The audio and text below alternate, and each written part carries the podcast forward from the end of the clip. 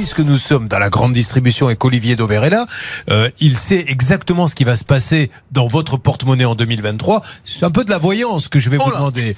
Oh, grand Dauvert, toi qui connais tout supermarché, peux-tu nous dire une tendance qu'il y aura pour 2023 Oh, très sérieusement, oui, vous allez manger de la galette dimanche qui arrive parce qu'on sera à l'épiphanie et des crêpes dans tout juste un mois. Plus sérieusement, puisque je lis dans les rognons de veau, je peux vous annoncer déjà le retour de la moutarde.